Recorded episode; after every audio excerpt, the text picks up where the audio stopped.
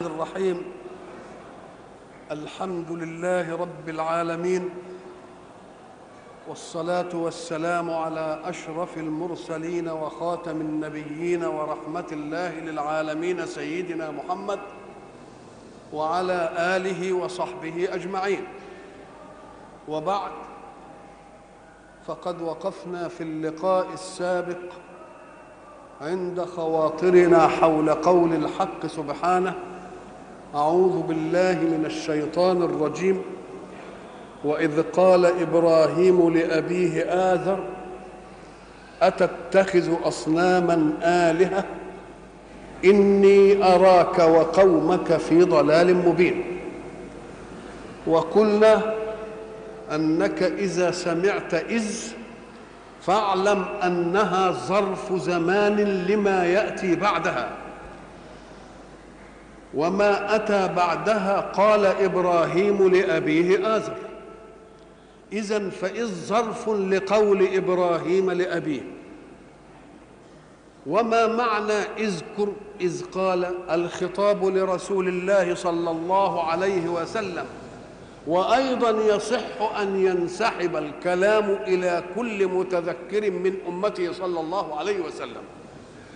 وقلنا اننا قبل أن نتكلم في موضوع الآية من مذكر وهو رسول الله ومذكر به وهو قول إبراهيم لأبيه يجب أن نصفي مسألة وقع فيها اللغط الكثير.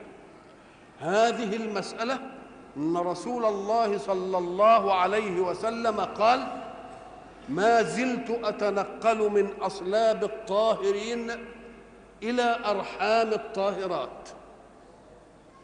فكأن النبي صلى الله عليه وسلم أخبر على أن أخبر أنه من سلسلة نسب موحد لا يمكن أن يكون للشرك فيه مجال. وما دام الحق يقول في آية أخرى إنما المشركون نجس. فلو أن آزر والد لإبراهيم الولد الحقيقي لكان من ذرية من ذريته محمد عليه الصلاة والسلام. إذا قول الرسول ما زلت أتنقل من أصلاب الطاهرين إلى أرحام الطاهرات يدل على أن نسبه الشريف مطهر من جهة الآباء ومن جهة الأمهات. ومطهر من ماذا؟ من الشرك. إذا فلا يصح أن نعتقد أن أبا إبراهيم آزر كان على هذا الوضع من الشرك. نقول وكيف تفسر قول الحق سبحانه وتعالى وإذ قال إبراهيم لأبيه آزر؟ نقول إننا نأخذ اللغة ونأخذ استعمالات القرآن في معنى الأبوة. القرآن صريح في أن الأبوة كما تطلق على الوالد الحقيقي الذي ينحدر الولد من صلبه تطلق على أخي الوالد أو عمه. والدليل على ذلك أن القرآن الذي قال لأبيه آزر هو بعينه القرآن الذي قال أم كنتم شهداء؟ إذ حضر يعقوب الموت إذ قال لبنيه ما تعبدون من بعدي؟ قالوا نعبد إله آبائك إلهك وإله آبائك. إذا آباء دي جمع أب وأقل الجمع ثلاثة. إيه الآباء ذكرهم وقال فيهم إيه؟ إبراهيم وإسماعيل وإسحاق.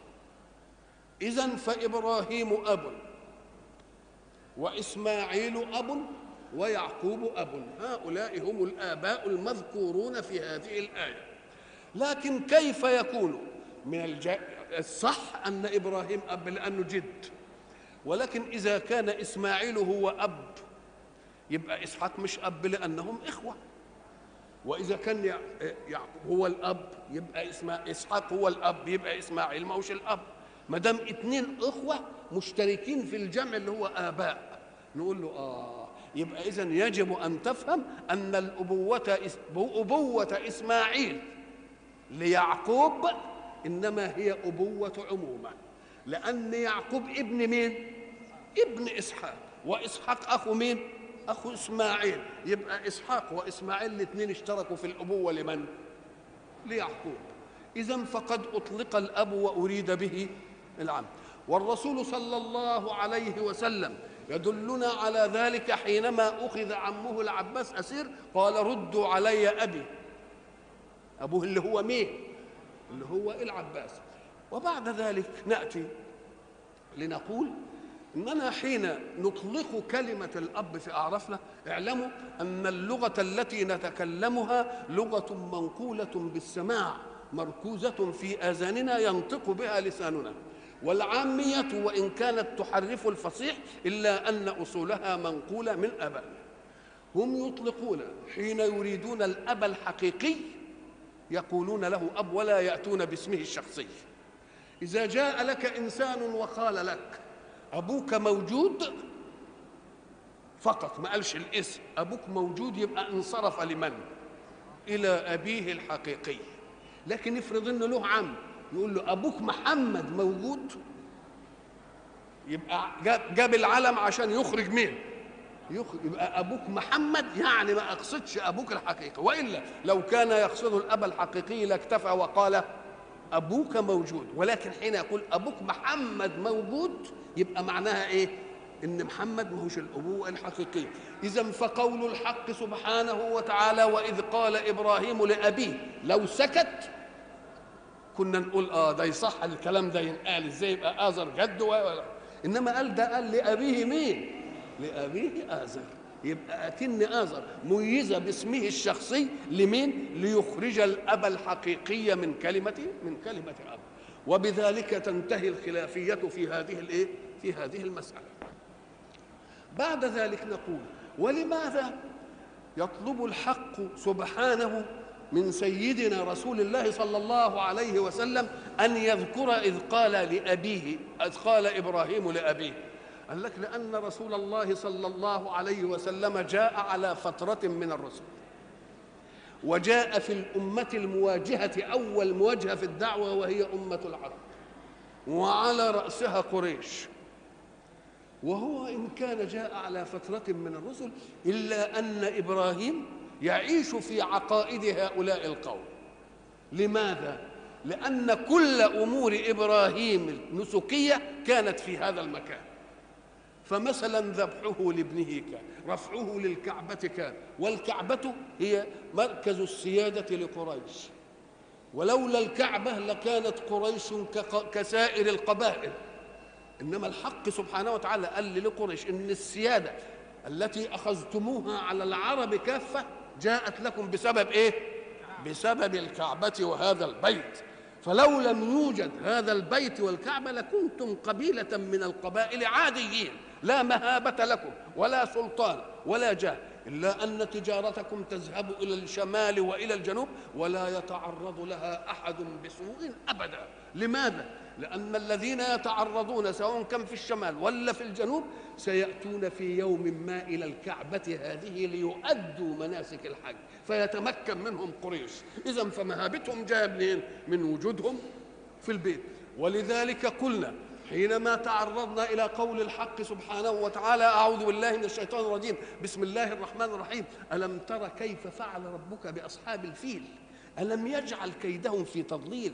وأرسل عليهم طيرا أبابيل ترميهم بحجارة من سجيل فجعلهم كعصف مأكول. طب ودي إيه بقى؟ قال لك اقرأ اللي بعدها على طول كده. لإيلاف قريش إيلافهم رحلة البيت. رحلة الشتاء والصيف. إذا لو أن البيت تعرض للهدم من الحبشة لكانت سقطت مهابة قريش. إذا ربنا جعلهم ونصرهم عشان تفضل لقريش إيه؟ رحلة الشتاء ورحلة. ولذلك قال يعبدوا رب هذا البيت الذي دللهم بوجود هذا البيت فيه. والبيت الذي رفعه من؟ إنما هو إبراهيم. اذا فالقوم وإن كانوا يعبدون الأصنام إلا أن لهم صلة عقدية بمين؟ بإبراهيم. فأراد الحق سبحانه وتعالى أن يدخل إلى قلوبهم بالحنان الذي يعرفونه لإبراهيم الذي هو سبب هذا العز وسبب هذه الإيه؟ وسبب هذه السيادة. وأيضا لأن المواجهة العقدية إنما جاءت أولا لعبادة الأصنام. والمسألة في سيدنا إبراهيم برضه كانت أول ما جاءت لمين للأصنام إذا فهناك ارتباطات متعددة عشان يجيب قصة مين قصة سيدنا إبراهيم ليرقق بها قلب إيه؟ قلب هؤلاء إذ قال إبراهيم لأبيه آزر أتتخذ أصناما؟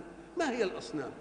الأصنام هي شيء من الحجارة يصنع على مثال حي يعني التمثال لكن الوثن حتة حجر بس كده خام تتخط كده يقدسوها وخلاص. يبقى إذا فيه صنم وفيه وفيه وثن فكرة الأصنام كيف دخلت على عقول الناس؟ وأين ومن أين جاءت؟ الناس لهم أسباب مباشرة في الحياة. فهو حين يتطلب الضوء يرى الشمس قد أشرقت. وفي الليل يرى القمر قد طلع. الله. ويرى الجبال عمالة تديلهم إيه؟ الصلابة والقوة ويعملوا فيها بيوت ويعمل الله. إذا ففيه أشياء الإنسان يرى فيها السببية الظاهرة ويعتقد أنها الفاعلة. فحين يرى الأشياء الفاعلة دي يقول الشمس دي لها إيه ده؟ لها قداسة والقمر ده له إيه ده؟ له كذا هو اللي بيعمل كذا هو اللي بيعمل كذا هو اللي بيعمل كذا. إذا فقبل أن توجد أصنام وجدت كواكب كانوا يعبدوها. بدليل ان هنا بيقول أتتخذ أصناما آلهة؟ طب أدي الأصنام. وبعد ذلك يأتي في النقاش وما يجيبش سير الأصنام. فلما جن عليه الليل رأى إيه؟ الله. جابت أصنام هنا وجابت إيه؟ كوكب هنا. لازم في علاقة بين أصنام وبين إيه؟ وبين كوكب. يبقى الأصل فيها إيه؟ الأصل أن الإنسان حينما يرى شيئا ينفعه يجعل كل النفع بهذا فيعطي له قوة يحترمها فيه. فابتدأوا لأن خالق هذه الأشياء غيب واللي ظاهر لهم مين؟ هذه الأشياء. فتوجهوا بالتقديس والعبادة لها. إلا أنها تأفل وتغيب. فقالوا نعمل أشياء تذكرنا به. دي صنم يمثل الشمس وده صنم يمثل القمر وده صنم يمثل النجم الفلاني. إذا فالأصنام إنما جعلت لتذكر بالأصل من الإيه؟ من الكواكب. هنا إحنا قلنا في في اللقاء أو أمس أن الناس يجب أن لا تغفل المسبب وراء الأسباب. أنت مثلا إذا جئت للطفل الصغير وبعد ذلك يرى أباه هو الذي يأتي له بالطعام ويأتي له بالشراب ويأتي له بالكساء ويأتي له بكل حاجة. يقوم يفهم إن ده إيه؟ هو. لكن ولده لما يكبر بقى يقول له لا ده أبويا بيجيب الحاجات دي من فلان لأن فلان ده أبويا موظف عنده هو اللي بيديله. طب وفلان ده بيجيب مش عارف منين اصله كذا. الله إذا كلما ارتقى العقل يسلسل مين؟ يسلسل الأسباب. إحنا قلنا إلى أن تنتهي إلى سبب ليس وراءه سبب. حين تنتهي إلى سبب ليس وراءه سبب قلنا إذا انتهت يد المخلوق في الأسباب يبقى تبدأ مين؟ تبقى يد الخالق هي اللي إيه؟ هي اللي تبدأ. اذا فالذين يفتنون بالأسباب هم الذين ينظرون على أنها الفاعلة بذاتها. ولذلك حينما غفلت قضية الدين في أذهان الناس ابتدأوا يشوفوا اللي بينفعهم إيه؟ بينفعهم كذا وكذا وكذا كذا فتوجهوا بالعبادة له. طيب كانوا مثلا بيجوا في الكعبة ويحبوا الكعبة لأنها كذا وكذا ولكنهم يغتربون في كثير من الرحلات يقوم ياخد حتة حجر من بتاع الكعبة دي وياه في الرحل بتاعه قال عشان تبقى إيه؟ تبقى حتة من يبقى يشوفها كده يطمن على إنها من الكعبة. ولكن بطول الزمن انفردت هذه الأشياء بتقديس خاص بعزلها عن الإيه؟ بعزلها عن عن الأسباب. طيب سيدنا سيدنا إبراهيم عند العرب له هذه المكانة. وعند اليهود والنصارى له هذه المكانة. ليه؟ لانهم حتى ادعوا ده وقالوا إن إبراهيم كان إيه؟ يهوديا. والناس قالوا التانيين كان إيه؟ اذا يعني هم معترفين بإن إبراهيم ده يجب أن يدعى لحسابهم. فبعد ذلك القرآن جاي يواجه مين؟ كفار قريش وجاي يواجه أهل الكتاب اللي هم مين؟ اليهود والمين؟ الكل عندهم إبراهيم ده يعني إيه؟ مجمع عليه. فيجيب ربنا الحق سبحانه وتعالى قصة إبراهيم علشان يدينا قضية الإيه؟ قضية العقائد ويوضحها توضيح يؤنسهم بمن بمن له في نفسهم ذكر. إذ قال إبراهيم لأبيه آزر أتتخذ أصناما آلهة؟ إني أراك وقومك في ضلال مبين. إني أراك وقومك في ضلال مبين. قال لك ما هو الضلال؟ الضلال أن تكون تريد غاية فتضل الطريق إليه. آه يبقى أكن الناس عندهم غاية الغاية أن يقدسوا ويقدروا من ينعم عليهم النعم. إلا أنهم أخطأوا الطريق ووقفوا عند السبب ولم يذكروا ما وراء مين؟ ما وراء السبب. يبقى الضلال جاي من هنا. ضلال إيه؟ مبين. فكأن من طبيعة الإنسان أنه هو يتقدم بالولاء وبالخضوع وبشغل من يرى نعمة منه عليه. لكنهم ضلوا الطريق ليه؟ لأنهم ساروا في النعمة في حلقات الأسباب ولكنهم لم يصلوا بالأسباب إلى إلى المسبب هذا هو الإيه؟ هو الضلال وده ضلال مبين ليه؟ أم قال لك لأنك أنت هتعمل هتعمل فتنة خلق في خلق وما دام عملت فتنة خلق في خلق نقول ده الإنسان الأول اللي جه وفوجئ بأن أقبل على عالم مخلوق له أقبل على سماء وأقبل على أرض وأقبل على شمس وأقبل على قمر وأقبل على نجوم وأقبل على سحاب يمطر له الماء وأقبل على جبال تمد بالأقوات. كان من الواجب عليه أنه يلتفت لهذه المسألة. لا هو صنعها ولا ادعى أحد أنه صنعها. أما كان من الواجب أن يفكر تفكيرا بسيطا في من خلق له هذه الأشياء؟ إن أتفه الأشياء تحتاج إلى صانع. الكوب الذي نشرب منه الماء ما بقاش كوب قدامي إلا بعد أن إيه انتقل من مراحل متعددة ممن اكتشف المادة وممن صهرها كيماويا وممن عمل لها القوابل وممن أنفق عليها إلى أن وصل. الكوب الكوب البسيط ده. يبقى الحاجات دي كلها يبقى مش لازم أدور على مين اللي عملها؟ كان لازم. وأيضا إحنا قلنا المصباح البسيط اللي بيديني نمرة خمسة ده. لو شفت الأجهزة التي خلف هذا المصباح لوجدتها أجهزة من من إمكانيات مالية من قدرات علمية من ماديات موجودة في الأرض إلى أن وصل لك هذا المصباح. وبعدين مصباح ملوش عمر لازم يتغير كل إيه؟ كل والشمس اللي عمالة تنور نص الكون كده مرة واحدة ولا لها قطع غيار ولا يوم عصيت ولا حاجة ما تقولش دي مين اللي عملها؟ طب ده هم دوشونا في المدارس عشان يقول اللي اخترع الكهرباء دي والمصباح الكهربائي واحد اسمه إيه؟ آديسون. وقعدنا بقى نقول أديسون ده يا سلام. طب ما نشوفش بقى ما نرقيهاش بسبب قوة الصنعة. لو رقيناها بسبب قوة الصنعة لأخذنا الإله الذي نعبده بمقدار ما يوجد بين الفارق بين مصباح شمعة أو مصباح خمس شمعات وشمس تعمر ذلك الكون كله. كان لازم اننا نبص هذه لازم نبص لدي. إذا فالآفة أننا نقف فقط عند حلقات الأسباب. والوقوف عند حلقات الأسباب دي وقفة عقلية سطحية. إنما اللي عايز يمشي لازم يمشي يسلسل سبب ورا سبب ورا سبب ورا سبب إلى أن يأتي سبب ما وراهش إيه؟ ما وراهش سبب. فإذا كان إحنا بندور على مين اللي يصنع الشمس مين اللي عمل القمر مين اللي إدى الكون ده كله؟ كله كله ده بحث عقلي. كان من الواجب أن نرهف آذاننا.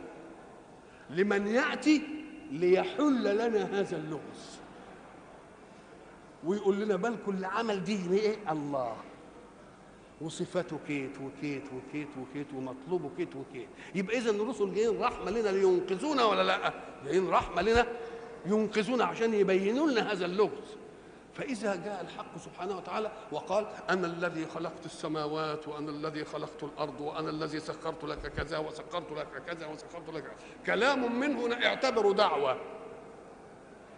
إما أن تكون الدعوة حقيقية تبقى المسألة انتهت. طب وإن كانت غير حقيقية؟ يبقى اللي عملها غيره.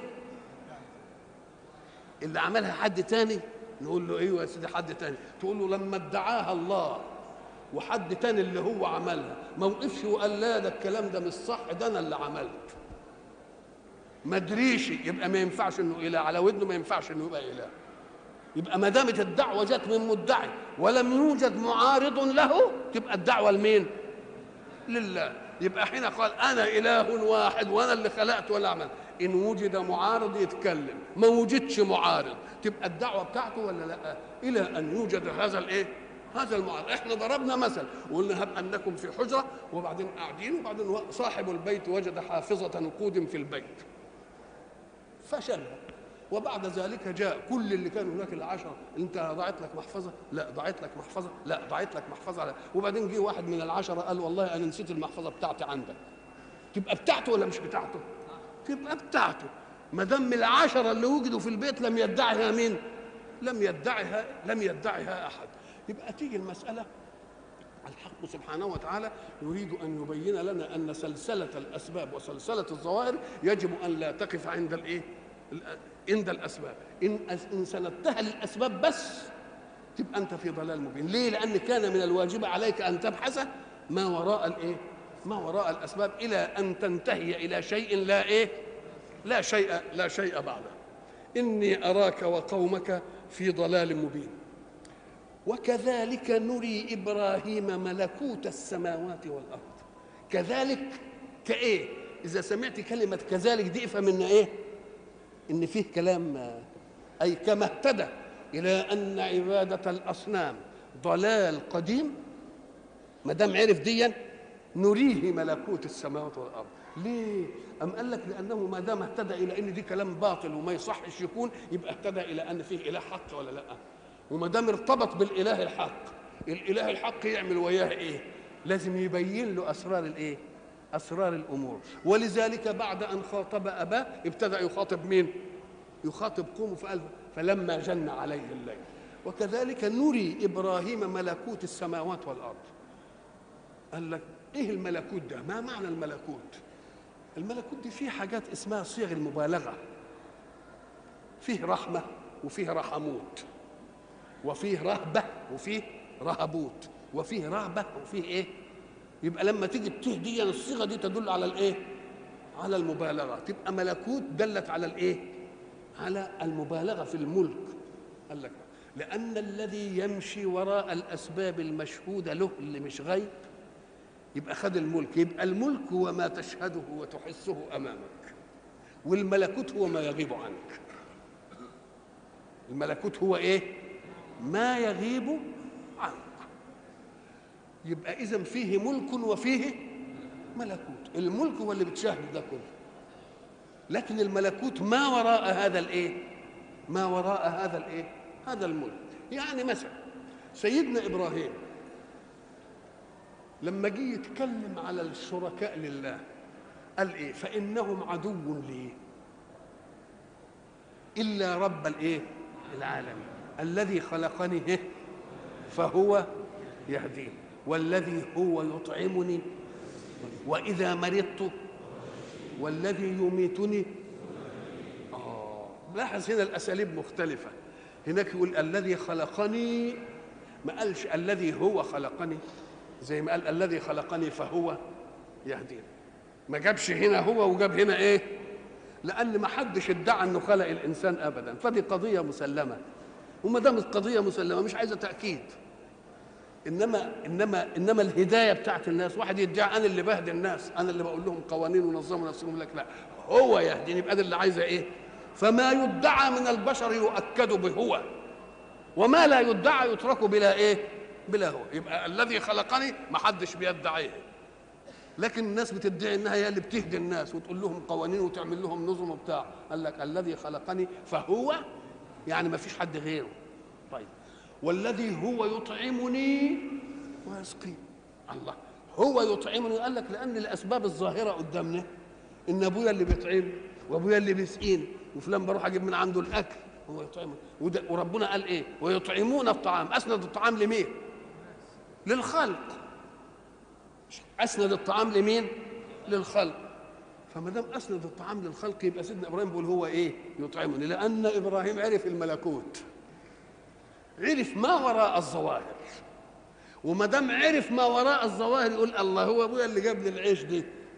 جاب طب جابه منين؟ طب ما هو جابه من الراجل البقال والبقال جابه منين؟ جايبه من المخبز. وانت يا مخبز جبته منين؟ جبت الدقيق من المطحن. وانت يا مطحن جبت الدقيق منين؟ من اللي بيعمل اللي بيزرع الغله الله الأجهزة دي كلها. طب وانت اللي جبت الغله جبتها منين؟ جبتها من الحقل. طب والحقل انت حقل جبته منين؟ انتهت المسألة. يبقى إذا عرف الملكوت يعني ما وراء الإيه؟ ما وراء الملك ما وراء هذه الإيه؟ الظواهر. فبعد أن يسند الله سبحانه وتعالى الإطعام إلى خلقه ويطعمون الطعام وبعدين بيقولوا لا الذي خلق هو يطعمه هو يطعمني ومين؟ يبقى عمل إيه؟ قفز من كل الأسباب والحلقات الظاهرية إلى إلى الإيه؟ إلى ال إلى الحقيقة. يبقى عرف الغيب ولا ما عرفش الغيب؟ طيب. والذي إيه هو يطعمني ويسقين وإذا مرضت فهو هو يشفين طب ما قالت إيه يشفيني ليه؟ أم قال لك لأن الأطباء بيعالجوا. الأطباء بيعالجوا فيمكن الناس تفتن في الأسباب وتقول هو ده اللي بي إيه؟ هو ده اللي بيطيبني. فده اللي عايزة إيه؟ عايزة تأكيد تقول له لا اذهب انتقل من ظواهر الأسباب إلى بواطن الأمور وانتقل من ظواهر الملك إلى باطن الملكوت. علشان تعرف إن الطبيب بيعالج. مش بيشفي بدليل إن إحنا شفنا كتير قوي قوي قوي كانوا ناس مرضى وبعدين راحوا للطبيب ده الحقنه ماتوا فيه. يبقى الطبيب ده من وسائل الموت ولا مش من وسائل الموت؟ ويغلط في حاجة يوديه في إيه؟ سبحان من يرث الطبيب إيه؟ وطبه ويري المريض مصارع الآسينة يقول له الطبيب اللي كان بيعالجك الباقي في حياتك. الله. تبقى دي إيه؟ قال لك اذا لازم. وهو يشفين يعني الشفاء من الله. إنما العلاج من مين؟ العلاج من الطبيب لا الطبيب بيعالج إنما ما بي إيه؟ ما بيشفيه. فلما قال هو يشفين جاء في الأشياء التي يمكن أن يفتن الإنسان في أسبابها وأكدها بهو. أكدها بهو. حين تنظر إلى الحق إلى إلى إبراهيم في قصة في قصة العقيدة تجد إبراهيم ده واخد سلطان كبير قوي السلطان الكبير ده في العقائد معترف به من جميع الأنبياء. لأن ربنا قال فيه أشياء وإبراهيم الذي وفى. وإذ ابتلى إبراهيم ربه بكلمات فأتمهن. مش كده؟ قال إني جاعلك للناس إيه؟ إماما. لأنك أنت مامون بقى تبقى أمام لهم. فإبراهيم ببشريته وبظاهر الملك قال قال ومن ذريتي. يعني اجعل من ذريتي إيه؟ أئمة. أهو ربنا بده يورينا الملك بقى والملكوت. انت اتكلمت في ظواهر الأمور إنما لو من ذريتي قال لا ينال عهد الظالمين لا دي بلاش إبراهيم. لأن المسألة مش وراثة دم ولا وراثة مش عارف إيه ده نبوة ما ياخدهاش ابدا إلا لمين اللي يستحقها. تبقى دي وراء الإيه؟ ولذلك قلنا إن سيدنا إبراهيم حينما جاء بابنه وامراته هاجر ووضعهم في مكان بواد غير ذي زرع عند بيته المحرم وما فيش فيه حتى الشيء الضروري وهو المية. طيب لما حطوهم في المكان ده قال لي يا رب أنا أنزلت من ذريتي بواد غير ذي زرع عند بيتك المحرم ربنا ليقيموا الصلاة فاجعل أفئدة من الناس. وبعدين قال وارزق أهله من الثمرات. المسألة بتاعة تعليم الملكوت الأولانية لا ينال عهد الظالمين. لما حب يقول له ولادي قال له لا ينال. ظلت في مين؟ في ذهن إبراهيم. قال له إيه؟ أنت ما تفرق ما يجب أن تفرق بين خلافة النبوة وعطاء الربوبية في الطعام. قال له وارزق أهله من الثمرات. افتكر الحكاية بتاعت الذرية قال له من آمن؟ ارزق يا رب من مين؟ من آمن. الله. ليه؟ أم قال لك لأنه هو قال له لا لا ينال عهد الظالمين. فكأن إبراهيم ما فرقش بين العهد اللي هو بتاعت النبوة والإمامة وبين إيه؟ وبين مطلوبات الحياة. قال له ومن كفر أيضا. أنا حرزق مين مين؟ ليه؟ أم قال لك لأن الطعام ومقومات الحياة دي عطاءات الربوبية. إنما المناهج دي عطاءات مين؟ الألوهية. الله سبحانه وتعالى رب لجميع الناس لأنه هو الذي استدعاهم جميعا. المؤمن والإيه؟ والطائع والعصوم ما دام هو الذي استدعاهم إلى الوجود يبقى يدي لهم ولا لا؟ أم قال له لما قال وارزق أهله من الثمرات استدرك مش كل أهله يا رب. قال من آمن؟ قال له لا ومن كفر. لأن ده عطاء مين؟ ده عطاء ربوبية. ملوش دعوة بحكاية الإيه؟ بحكاية المنهج ده. إذا دي برضه من ضمن الأشياء اللي ربنا علمها لمين؟ علمها. إذا إبراهيم وكذلك نري إبراهيم ملكوت السماوات والأرض. وكل من يسير على قدم إبراهيم فيلتحق بذات الحق سبحانه وتعالى. وفيه فرق بين الالتحاق بالذات والالتحاق بالصفات. التحق به لأنه رازق لأنه لأنه مغني لأنه إنما أنا ألتحق به لأنه إله فقط وإن أفقرني. يبقى ده التحاق بمين؟ التحق بالمين؟ بالذات. فسيدنا إبراهيم لما صف نفسه من هذه العقائد قال أنت مأمون على أسرار كوني خذ يا إبراهيم دي. وخذ يا إبراهيم دي وخذ يا إبراهيم دي ويبقيها الحق سبحانه وتعالى لكل من يخلص الارتباط بخالقه. أي واحد يخلص الارتباط بخالقه ربنا يديله إيه؟ يديله عطاءات من اسرار من أسرار كونه. والحق سبحانه وتعالى حين يضرب لنا كثيرا من المثل في في القرآن يقول إيه؟ اتقوا الله ويعلمكم الله. حين تكون مامونا على ما عرفت من أحكام الحق لحركة حياتك وتنفذه يقول له أنت أمين على اسراره خد دي زيادة. خد دي زيادة. اتقوا الله ويعلمك إيه؟ ويعلمكم الله. يبقى تتقي ثم تلتحم بمين؟ بالحق. وإذا ما التحمت بالحق كنت في دائم الفيوضات من مين؟ من الحق. لأن الذي في معيته لابد أن يخلع الحق عليه من إيه؟ من صفاته ما يجلي صلته بربه ويطمئنه عليه. إحنا مثلا لما جينا في مثلا قصة الهجرة الرسول صلى الله عليه وسلم وسيدنا أبو بكر في الغار. ألم يقل سيدنا أبو بكر لرسول الله لو نظر أحدهم تحت قدمه؟ لرآنا. قضية كونية. يعني تيجي تبص كده هتشوفه يقوم الرسول يرد عليه يقول له إيه؟ بقى لو نظر أحدهم تحت قدمه يراه؟ صحيح المسألة دي كقضية كونية ظاهرية واضحة. فالرسول ينقله إلى إلى عالم ملكوت تاني خلاص. يقول له يا أبا بكر ما بالك باثنين الله ثالثهما. طب وما وجه هذا الرد؟ هو بيقول له لو نظر أحدهم تحت قدمه لايه لرآنا يقول له ما بالك باثنين الله ثالثهما. يعني بيقول له اطمن ما حدش يشوفني. وبيجيب لي الأصل. ليه؟ لأن اثنين الله مين؟ ولا ما دام في معي ما دام هما في معية الله والله ثالثهم والله لا تدركه الأبصار. يبقى من في معية الحق ملتصق به يبقى لا تدركه الأبصار. فبقول له اطمئن مش هيشوفونا. لو وزر تحت قدمه مش هيرانا. ليه؟ قال لك لأن ما بالك باثنين الله ثالثهما. هم في معية من لا تدركه الأبصار. يبقى ما دام في معية من لا تدركه الأبصار يبقى لا تدركه الإيه؟ لأن الضعيف حين يكون في معية القوي قانون القوي هو الذي إيه؟ هو الذي يتغلب. ما تقولش قانون الضعيف هنا بقى. ده الإنسان منا لم يشوف لما يكون ولد الأطفال في سنه يضطهدونه ويؤلمونه ويؤذونه وبعدين يشوفوه في إيد أبوه ما حدش يجرؤ يجي ناحيته. الله. إما الناس بتقدر على الناس ليه؟ الناس ما تقدرش على بعض إلا إمتى إذا انفلتوا من معية الله. إنما واحد في معية الله لا يجترئ عليه إيه؟ لا يجترئ عليه أحد ابدا وبذلك يرسل لنا ربنا قضايا الملك وقضايا الملكوت. ويمثلها في مين؟ في رسول من أولي العزم من الرسل. مع عبد صالح آتاه الله لأنه اتقاه شيئا من علمه وفيضه اللي هي في قصة مين؟ اللي هي في سورة الكهف. عبدا من عبادنا آتيناه إيه؟ رحمة من عندنا وعلمناه من لدنا يعني مش جاي عن طريق المين؟ مش جاي عن طريق الرسول. هو أخذ منهج الرسول الذي جاء به فأداه حق الاداء فاتصل بالحق. ما دام يتصل بالحق يبقى بقى بينه وبينه إيه؟ بيسموه إيه؟ ضيق على طول. الله من لدنا علم. قال له ولذلك القضية تستعجب موسى ينظر في عالم الملك. والذي آتاه الله من لدنه رحمة وآتاه من عنده علما ينظر من عالم الملكوت. لكن موسى معذور. لأنه بينظر في الدائره اللي إيه؟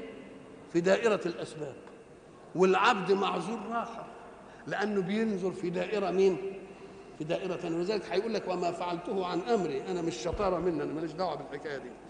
يقوم شوف بقى تقدير موقف كل واحد من الثاني العبد الصالح يقول له إنك لن تستطيع معي صبرا.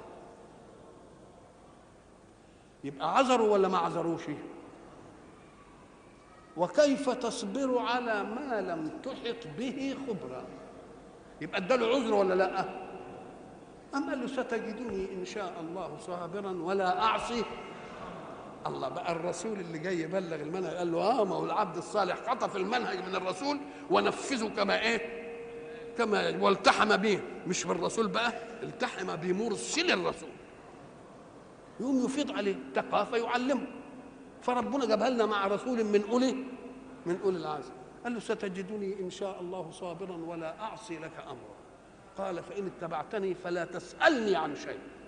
ليه؟ قال لك لأنه عارف إن ده هيتكلم في عالم الملك وده هيتكلم في عالم الإيه؟ في عالم الملكوت. ومساله صعبة قوي على بعض. قال له إن تبعتني فلا تسألني عن شيء حتى أحدث لك منه إيه؟ ذكرى. انطلق. طب حين ركب السفينة خرقها العبد الصالح.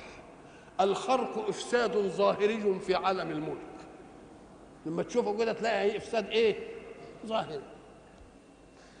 فموسى يقول لا ده القانون اختل أنت اعتديت على سفينة وغلامين يتي مش عارف إيه والله فإزاي اعتديت عليها بالإفساد؟ قال له أنا مش قلت لك إنك أنت مش هت مش هتصبر معي ولا لك شطاقة معايا لأنك ما تدريش المسائل دي إيه. قال له بس افتكرت. وبعدين جه حكاية الغلام وبعدين جت حكاية الإيه؟ الجدار. حين ننظر إلى المسألة نجد عالم الملكوت بيصحح الشذوذات في عالم الملك. عالم الملكوت يصحح إيه؟ الشذوذات في عالم الإيه؟ إحنا قلنا إن خرق السفينة إفساد ولا لأ؟ لكن إذا علم موسى أن هناك ملك يأخذ السفن السليمة الصالحة كده ويستولى عليها ويغصبها. ودي بقى السفينة لمساكين يعملون في البحر. وعايز العبد الصالح يحافظ لهم على السفينة عشان الملك المغتصب ده ما ياخدهاش. يقوم يعمل فيها إيه؟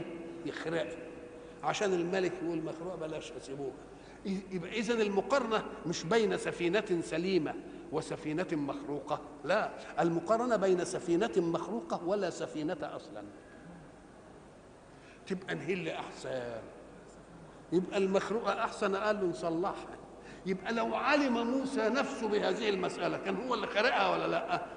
اذا لو علم صاحب نظرية الملك ما في نظرية الملكوت من أسرار لفعل هو إيه؟ لفعل هو هذا. اذا فعلم نيجي مثلا في قتل غلام. طب دي سفينة. وبعدين مشوا كده قام رأى غلام فقتله. قتل غلام. والغلام ذنبه إيه؟ ونقعد بقى نعمل إيه؟ هيصة. يقوم يفسرها له يقول له أما الغلام فكان أبواه إيه؟ مؤمنين. عال كده خشينا أن يرهقهما طغيانا وكفرا. يقعد بقى عايزين يدللوه يمكن يجيبوا لهم مال من حرام يمكن يعمل مش عارف إيه ويعمل لهم فتنة. طيب عال. قام قال لك نقوم ناخد الغلام ده من سكتهم عشان يظل لهم إيه؟ الإيمان ودينهم. وما دام ظل لهم الإيمان ودينهم تبقى دي غاية الغايات ولا لأ؟ غاية الغايات طب والغلام ذنبه إيه؟ تقول له والله ما أنت عارف ده ذنبه إيه. ده ربنا عجل به إلى الجنة مباشرة. يبقى عمل في الاثنين جميل ولا ما عملش جميل؟ يبقى عمل في الاثنين جميل. يبقى ما تقولوش قتل الغلام ليه؟ لأنك أنت تصعب عليك الغلام لما يكون الغلام ده أنت فاهم إنه هيوفق في الدنيا وهيعمل كذا وحيعمل لا ده هو خدها من إيه؟ وقصر له مسافة التجربة في الدنيا ووداه إلى مين؟ ووداه إلى الجنة. يبقى إذا عمل في الأب في الوالدين جميل. وعمل في الغلام جميل أيضا أنه عجل به إلى الإيه؟ طب لما جه في الجدار قال لك يا أخي ما هو أنت تشوف برضه عالم الملك هنا وعالم الإيه؟ عالم الملك. في ظاهر الأمر إنهم لما اتيا أهل قرية استطعما أهلها. معنى استطعما أهلها يعني طلب إيه؟ طعاما. وطلب الطعام شهادة صدق في الضرورة. لما يقول لك اديني فلوس يمكن تقول ده بيدكنها بقى وبيحوش وهيبقى على قلبه كله مش عارف. انما ده بيقول لك اديني رغيف آكل. هل تعتقد أن واحد شبعان ويقدر ياكل؟ ما يقدرش ياكل. إذا ما دام يقول لك اديني رغيف آكل يبقى معناها إيه؟ ده آية صدق الضرورة أن تطلب طعاما لذلك واحد يجي يخاف لا لا تكذب يقول لك بس والله يجيب لي رغيف وشوية فول أكلهم يبقى ده صادق ولا مش صادق؟ طب ما دام استطعم أهلها فأبوا أن يضيفوهما. يبقوا دول إيه بالنسبة للخلق؟ لئام ولا كرام؟ ده ما قالوهمش ادونا فلوس ما قالوهمش ده. بيقولوا ادينا نا إيه؟ ادينا ناكل. طيب ما رضوش ادوهم أكل. وبعدين العبد الصالح شاف جدار يريد أن ينقض. يعني شاف جدار كده قايل للإيه؟ للسقوط. أم أقاموا؟ وقعد يبنيه ويعمله ومش عارف إيه وبتاع زي دي. فسيدنا موسى زعل. إحنا استطعمنا هؤلاء فلم يطعمونا. فكيف تبني جدارا لهم؟ ها وهم ما ادوناش الطعام. كان يصح أن تاخد عليه إيه؟ أجر. لأن دول لئام ما ادولناش الطعام اللي إحنا طالبينه. سيدنا موسى بيقول كده حسب الظاهر. لكن العبد الصالح لما حب يشرح المسألة قال له أنت لو عرفت أنا عملت كده ليه؟ طب ما أنا عملت كده عشان هم لئام ولا ادوناش طعام. فحبيت أجازيهم وأعاقبهم. ليه؟ قال لك لأن ما دام لئام ولا ادوناش طعام ونحن قد طلبنا الطعام. لو أن الجدار وقع وظهر الكنز تحته وهم لئام بهذا الشكل. كانوا يعملوا إيه؟ كانوا ياخدوا الكنز ده وياكلوه على مين؟ يبقى أنا دلوقتي أنا جاملتهم في إني ما خدتش الأجر ولا عملت فيهم فصل لأن ما خدتش منهم. طب ده أنا عملت فيهم فصل ده أنا دريت عليهم الإيه؟ عليهم الكنز. وبعد ذلك تلتفت تشوف عالم الملكوت بقى.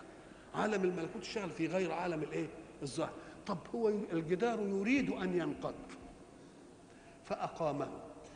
ليه؟ قال له عشان لما العيال يكبروا بقى كده إيه ياخدوا الكنز بتاعهم. طب وإيه اللي هيعلم العيال إن فيه كنز تحت الجدار ما دام الجدار قد بني؟ لازم العبد الصالح بناه بهندسة إيمانية ألهمه الله بها بحيث إذا بلغ الولدين الرشد الجدار إيه يبقى بناء مؤقت موقوت زي ما تظبط المنبه على كذا. أو تعمل القنبلة الزمنية على كذا. برضه هو بناء إيه؟ بناء إيه؟ موقوت بحيث إنه إذا بلغ الرشد يحصل إيه؟ يحصل إن الجدار يقع وبعدين لما يقع وهم كبار يبقوا ياخدوا إيه؟ ياخدوا. يبقى فيه نظام. عالم الملك وفي عالم الإيه؟ يبقى عالم الملكوت هو الشيء الذي يغيب عنا وراء الأسباب. وكثير من الناس يقف عند الإيه؟ عند الأسباب. ولا ينتقل من الأسباب إلى السبب المباح إلى إلى إلى إلى أن ينتهي إلى سبب ليس بعده إيه؟ ليس بعده سبب. وكذلك نري إبراهيم ملكوت السماوات والأرض ليه؟ قال لك وليكون من الموقنين. الله هو كل ما تجيله حاجة يعني حاجة جديدة كده يعرف من الملكوت يبقى يتيقن ولا ما يتيقنش؟ آه. ليكون من الموقنين. موقنين دي جمع يبقى موقن إيه؟ قال له ثلاثة يا شيخ. موقن إيه؟ وموقن وموقن. نقول له أيوه لأن اليقين عندنا بينقسم إلى ثلاث مراحل. يقين من بعلم من تثق فيه. يقول لك الشيء الفلاني كذا كذا فتثق فيه وتتيقن لأنه ما بيكذبش عليه. ويقين بعين ما تخبر به. ويقين بحقيقة المخبر به. يبقى كم حالة؟ ثلاث حالات. يبقى في العلم من الوام موثوق به يعطيك إيه؟ يقين. وعين المخبر به تعطيك يقينا أزيد. وحقيقة الموقن به تعطيك حقيقة أزيد. إحنا ضربنا زمان مثل وقلنا مثلا اب أنك سافرت إلى بلد وبعد كده تحكي عن مشاهدك فيها فقلت مثلا لمن تحدثهم أنني ذهبت إلى البلد الفلاني فوجدت فاكهة في حجم البطيخة. ولون البرتقالة وطعم المانجا ورائحة الإيه؟ التفاح. شوف الفاكهة فيها كم إيه؟ وأنت صادق عندهم. يبقى خدت من خدوا منك علم. صورة الشيء بس نقل صورة ذهنية لما رأى. لكن لأنك صادق تيقنوا أن أنت مش هتكذب هتكذب في دي ليه؟ يبقى دول خدوا إيه؟ علم. علم إيه؟ يقين. فإذا ما دخلت الحجرة وجبت الفاكهة اللي أنت جبت واحدة منها وياك وحطيتها كده إيه؟ قدامه انتقل العلم اللي هو صورة ذهنية إلى إيه؟ حقيقة. بقى عين الإيه؟ بقى عين اليقين. وبعدين جبت السكينة وشققتها بقى وقلت لكل واحد خد شقة وكلهم ومش عارف يبقى حقيقة إيه؟ حقيقة اليقين. يبقى اليقين مراتبه كام؟ ثلاثة وما دام مراتبه ثلاثة يبقى في يقين علمي يقين عيني يقين حقيقة. يقين حقيقة. حق سبحانه وتعالى قلنا لما عرض هذه المسألة عرضها في سورة التكاثر. أعوذ بالله من الشيطان الرجيم. بسم الله الرحمن الرحيم. ألهاكم التكاثر؟ حتى زرتم المقابر. كلا إيه؟ سوف تعلمون. سوف تعلمون. ثم كلا سوف بيأكدها. كلا لو تعلمون علم اليقين. إذا أخبرتكم يبقى دي الصورة العلمية كان يجب يكون أنا أخبرتكم خلاص. يبقى علم إيه؟ اليقين. لو تعلمون علم الإيه؟ ثم لترونها عين اليقين. هتشوفوا النار في الآخرة كده لكن حقيقة اليقين ما جاتش في هذه الصورة إنما جاءت في صورة أخرى وإلى لقاء آخر إن شاء الله.